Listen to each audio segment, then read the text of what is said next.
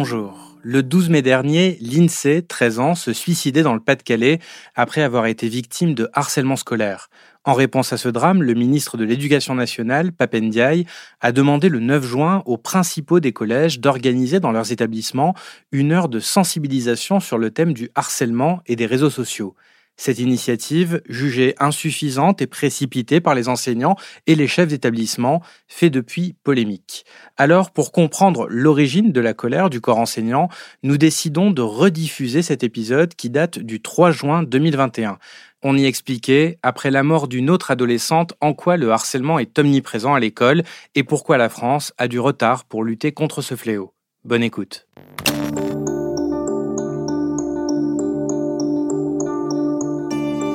Bonjour, je m'appelle Morgane Tual et il est l'heure du monde.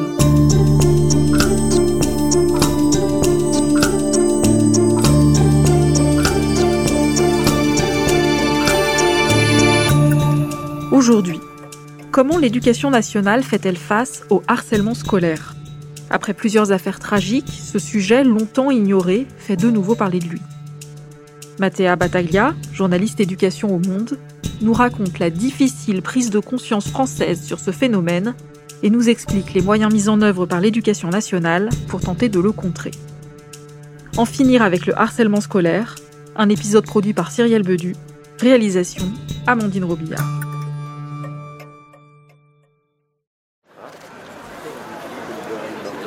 Nous sommes le 14 mars 2021 à Argenteuil, dans le Val d'Oise.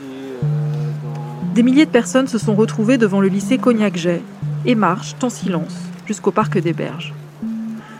Parmi elles, des collégiens, des lycéens, de nombreux parents aussi. Certains brandissent des banderoles sur lesquelles on peut lire Stop au harcèlement scolaire. C'est une marche blanche. Une marche blanche en hommage à Alisha Khalid, une jeune fille de 14 ans, morte une semaine plus tôt, le 8 mars. Elle a été retrouvée noyée dans la Seine. Deux de ses camarades de classe, âgés de 15 ans, sont soupçonnés de l'avoir roué de coups puis de l'avoir jeté dans le fleuve. Les semaines précédentes, les deux lycéens auraient harcelé Alisha. Ils avaient diffusé des photos intimes de la jeune fille et l'avaient même menacée de mort. Bien, bonjour à toutes et à tous. Deux jours après la mort d'Alisha, le porte-parole du gouvernement, Gabriel Attal, s'exprimait après un conseil des ministres. Ce qui est arrivé à cette jeune fille est absolument terrible et ignoble. C'est euh, une jeune fille qui a été emportée par le harcèlement, qui a été euh, emportée par une spirale euh, infernale, et ça nécessite une mobilisation collective, une mobilisation de la société tout entière. Et pour ça, évidemment, que les efforts de l'État, du gouvernement, vont se poursuivre.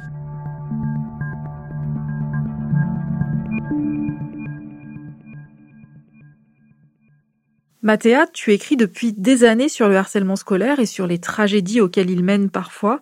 Est-ce que déjà tu peux nous expliquer ce que ça recouvre précisément le harcèlement scolaire?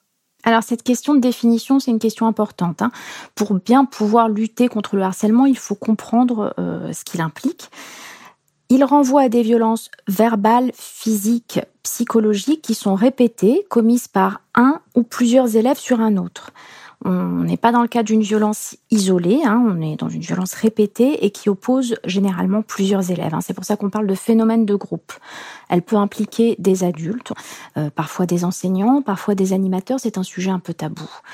On a longtemps insisté sur l'adjectif scolaire, hein. on parle de harcèlement scolaire. En fait, euh, la redéfinition passe aussi par la remise en cause de ce mot, euh, puisqu'avec l'émergence des réseaux sociaux et l'équipement en smartphone des enfants de plus en plus tôt, on voit bien que le harcèlement se joue au-delà de la classe, au-delà de la cour de récréation, et qu'il a un retentissement jusque dans l'intimité des chambres d'enfants. Euh, en plus, on sait qu'Internet joue comme une caisse de résonance. Donc on ne peut pas lutter contre ce phénomène sans poser la question de sa définition et de l'évolution de sa définition.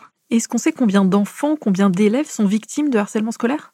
Alors ce sont un peu toujours les mêmes chiffres qui circulent et qu'on a en tête. On parle de 700 000 enfants touchés par le phénomène chaque année. Un élève sur dix au cours de sa scolarité et même un sur cinq euh, pour ce qui est du cyberharcèlement. Les enseignants, eux, ont tendance à dire que deux à trois enfants par classe pourraient être concernés. Ce sont des chiffres stables.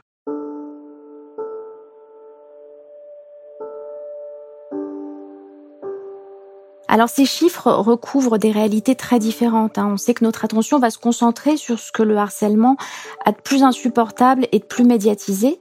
Euh, la mort d'enfants, la mort d'adolescents, mais ça c'est un peu sa face émergée et sa face exceptionnelle. Ces histoires nous bouleversent et retiennent notre attention, euh, mais elles ne résument pas le phénomène qui peut être en fait beaucoup plus banal. Et, et alors concrètement, comment ça se manifeste le harcèlement d'un enfant? Qu'est-ce qu'il vit au quotidien? Alors ce sont des insultes, des moqueries, des bousculades, des vols, la casse de fourniture, évidemment des rumeurs. Hein. On peut penser, on a longtemps pensé que c'était des petites choses et on a minimisé le phénomène. On en faisait une étape presque nécessaire dans la vie du jeune, un peu comme s'il fallait souffrir pour grandir. Voilà. On parlait même de micro-violence. Alors on sait qu'à la maison, il peut y avoir des signaux d'alerte. Hein. On sait qu'il y a par exemple des résultats scolaires qui chutent d'un coup, un enfant qui s'isole, mais pas toujours. L'enfant peut préférer se taire, tenter de cacher ce qu'il vit, euh, parce qu'il en a honte tout simplement, ou même pour protéger ses parents. Et c'est aussi ça la loi du silence, hein. c'est le silence des victimes. Et justement, face à ça, comment les enseignants, comment l'éducation nationale réagissent?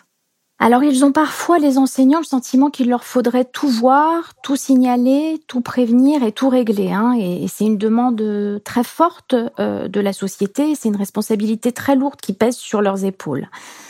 On sait que si les enseignants étaient formés à la psychologie de l'enfant, s'ils étaient formés à la gestion de groupe, s'ils étaient formés à la détection des signaux faibles, ils pourraient beaucoup. Le problème, c'est que ce n'est pas le cas. Hein. Ils, euh, ne sont pas formés ou alors pas tous. Alors parfois, on sait qu'ils s'y prennent mal ou qu'ils commettent des erreurs, qu'ils vont confronter les enfants, euh, l'enfant victime et, les auteurs de harcèlement, par exemple. Un certain nombre reconnaissent qu'ils préfèrent parfois ne pas faire plutôt que de mal faire. Euh, il y a aussi certains enseignants qui soutiennent un peu, presque à l'ancienne, qu'ils ont finalement face à eux des élèves hein, et que ce sont ces élèves à qui ils doivent transmettre des connaissances et que ce n'est pas vraiment l'enfant dans sa globalité qui est pris en charge, mais en fait c'est plutôt la reconnaissance du sentiment d'être un peu démuni face, face à ce harcèlement scolaire. Mais comment ça se fait qu'ils soient si démunis, ces enseignants, qu'ils ne soient pas formés, qu'ils ne sachent pas comment réagir toujours face à ce harcèlement? Alors ils le sont pas tous, hein, je nuance, euh, je nuance un peu le, le, mon propos. Euh, on a fait énormément de progrès, hein, mais en fait euh, notre prise de conscience vient tard. Contrairement aux pays d'Europe du Nord ou d'Amérique du Nord qui sont emparés euh, de, de, la problématique à partir des années 70, la France, elle, ne l'a prise à bras le corps que très tardivement. En fait, je pense que c'est, on pourrait dire, il y a une quinzaine d'années seulement, hein, et ce sont autant d'années de retard sur nos voisins qui ne se rattrapent pas d'un coup. Les premiers travaux consacrés au sujet remontent au milieu des années 70, je crois. Hein. C'est le psychologue suédois Anatole Picasse. Alors la méthode Picasse, ce sont des entretiens individuelle, l'idée étant de briser l'unité du groupe et en fait on recherche une issue positive pour tous les élèves. C'est-à-dire qu'on implique euh, l'élève harceleur, euh, alors j'aime pas trop ce mot, hein, mais euh, on, va l'impliquer lui aussi dans la résolution du problème. Donc tous les enfants se retrouvent pratiquement presque à égalité dans, la prise en charge et c'est d'autant plus important que, que l'on sait que souvent les, les positions ne sont pas figées, c'est-à-dire qu'il n'y a pas d'un côté le harceleur, de l'autre les harceler, souvent les rôles peuvent évoluer hein, dans le groupe. En France, on a aussi beaucoup de chercheurs, beaucoup de scientifiques qui se sont penchés sur cette question. Je pense à, à Éric de Barbieux, je pense à des pédagogues, à Jean-Pierre Belon, à Bertrand Gardette. Mais il y a dix ans, il faut garder en tête qu'on parlait encore souvent de chamaillerie entre élèves, hein, c'est dire le retard à combler.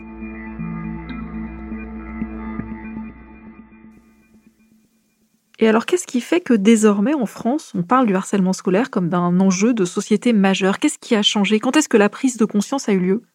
Cette prise de conscience doit beaucoup à la prise de parole publique euh, des enfants harcelés eux-mêmes et de leurs parents. Hein. Je me souviens d'une une du Parisien, je crois que c'était dans les années 2010, au tout début, qui était titrée L'appel à la révolte des harcelés.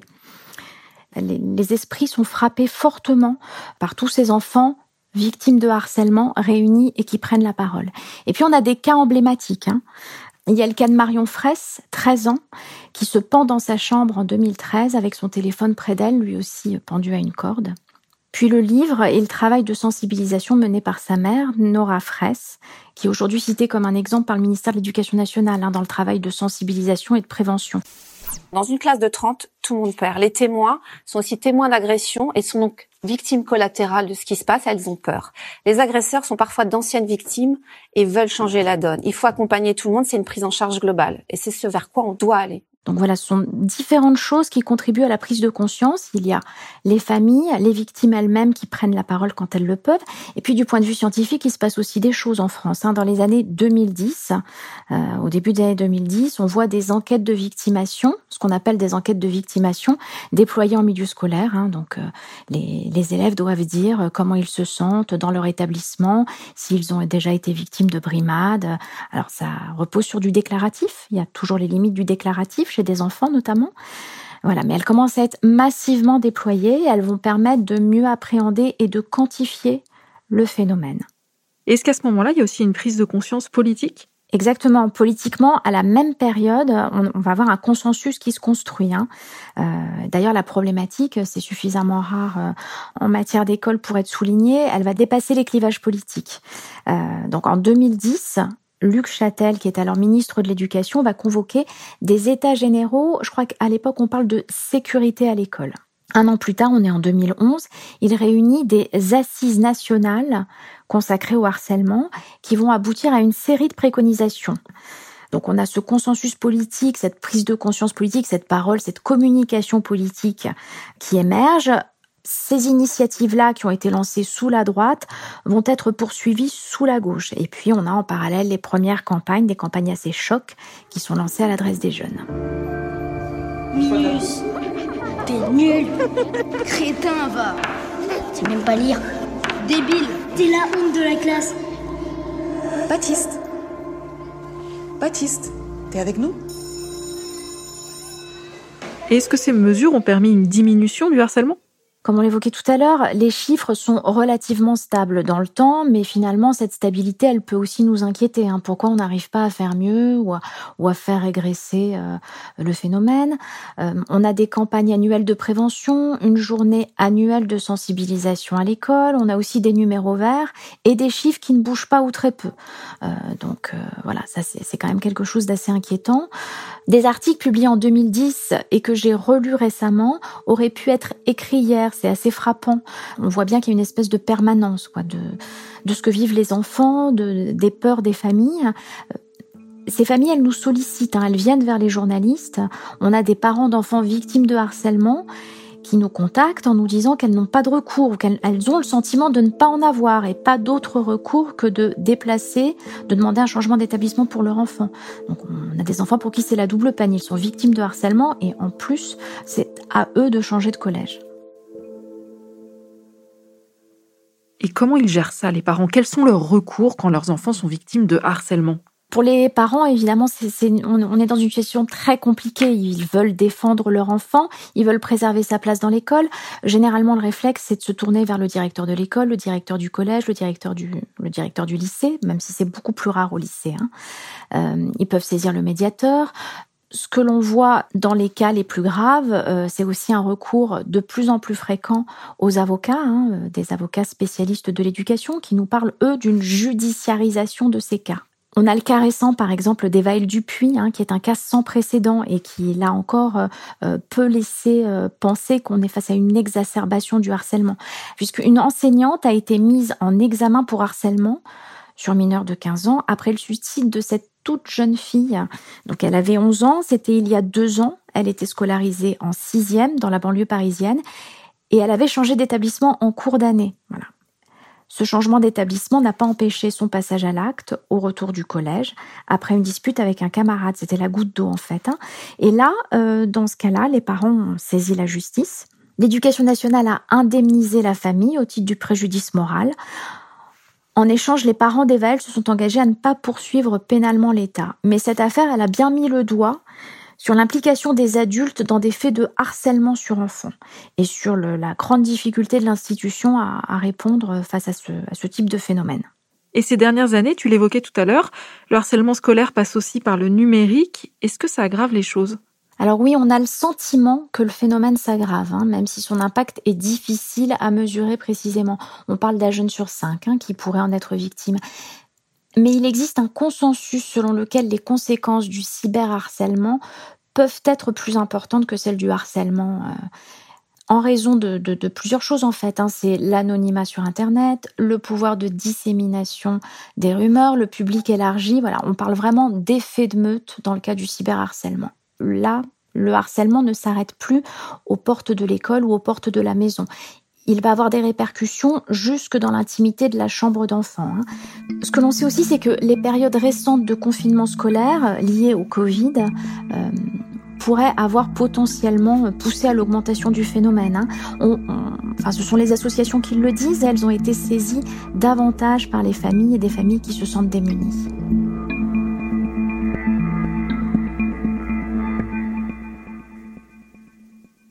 Mathéa, tu nous parlais tout à l'heure des mesures du début des années 2010 contre le harcèlement qui finalement n'ont pas donné tant de résultats que ça. Est-ce qu'aujourd'hui les politiques réfléchissent à d'autres dispositions pour endiguer ce problème? Alors oui, ils y réfléchissent hein, euh, depuis un certain nombre d'années. Euh, Peut-être qu'il faut aussi souligner que dans le droit, euh, les évolutions euh, ont été assez longues. Ça explique aussi la difficulté parfois à caler des réponses éducatives. le harcèlement scolaire figure dans le code pénal depuis 2014 hein, et depuis 2019 seulement dans le code de l'éducation. Mais une petite révolution s'est accomplie à ce moment-là, hein, en 2019, grâce à la loi du 26 juillet 2019 pour une école de la confiance. Cette loi, elle fait entrer l'interdiction du harcèlement dans le code de l'éducation. On sait qu'une loi ne change pas les comportements du jour au lendemain, mais c'est un signal. Et puis, l'actuel ministre de l'Éducation, Jean-Michel Blanquer, euh, a aussi euh, porté son propre plan. Hein. Alors, c'est un, un, plan qui s'appelle Clé en main. Il est testé dans six académies pilotes. On a des équipes ressources hein, qui peuvent intervenir ou qui peuvent entendre l'enfant harcelé ou venir euh, euh, apporter leur aide aux, équipes pédagogiques. Mais on a surtout, et c'est important, 10 heures de formation annuelle apportées aux élèves sur ces questions-là. Or, on sait qu'un changement dans les comportements passe nécessairement par cette formation-là. On a aussi aujourd'hui des référents académiques harcèlement qui sont déployés euh, un peu partout pour euh, intervenir, pour soutenir les enseignants lorsqu'ils en ont besoin. On a des élèves ambassadeurs, des élèves médiateurs qui jouent leur rôle dans les établissements. Mais la montée en puissance de tous ces programmes, elle est très inégale entre les territoires, elle est très inégale entre les établissements. Et puis, il y a cette crise sanitaire qui a quand même freiné euh, beaucoup d'interventions sur le terrain.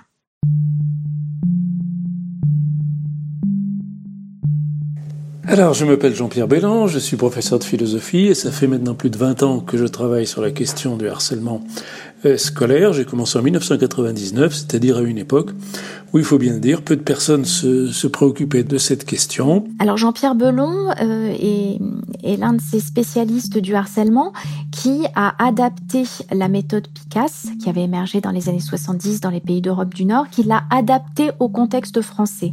C'est cette méthode de la préoccupation partagée qui implique tout le groupe d'élèves hein, impliqués dans des phénomènes de harcèlement et qui est l'une des mesures sur lesquelles s'appuie le plan en dix étapes, aujourd'hui expérimenté dans un certain nombre d'académies pilotes. Le premier texte de Picasse, d'Anatole Picasse, pour traiter les situations de harcèlement date de 1975, donc ça date pas d'hier, et euh, je l'ai découverte moi en 2002. Et c'est à partir de 2010 que j'ai commencé à la mettre en œuvre et puis après à l'adapter plus spécifiquement au contexte français.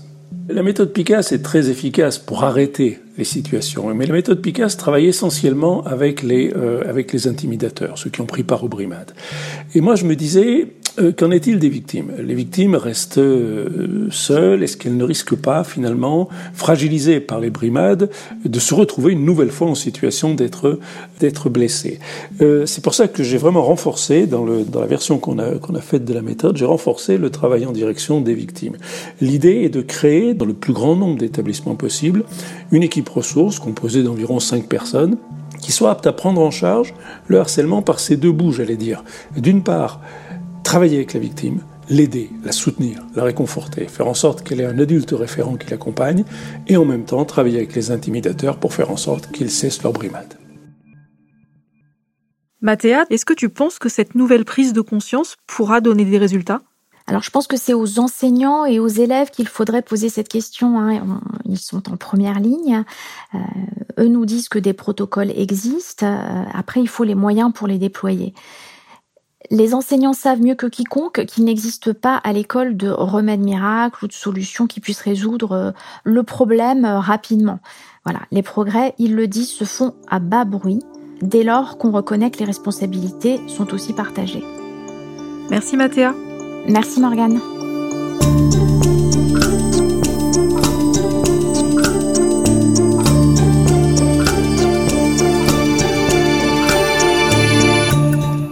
Souhaitez en savoir plus sur le harcèlement scolaire, vous pouvez consulter tous les articles de Mathéa Battaglia sur notre site, à la rubrique Éducation.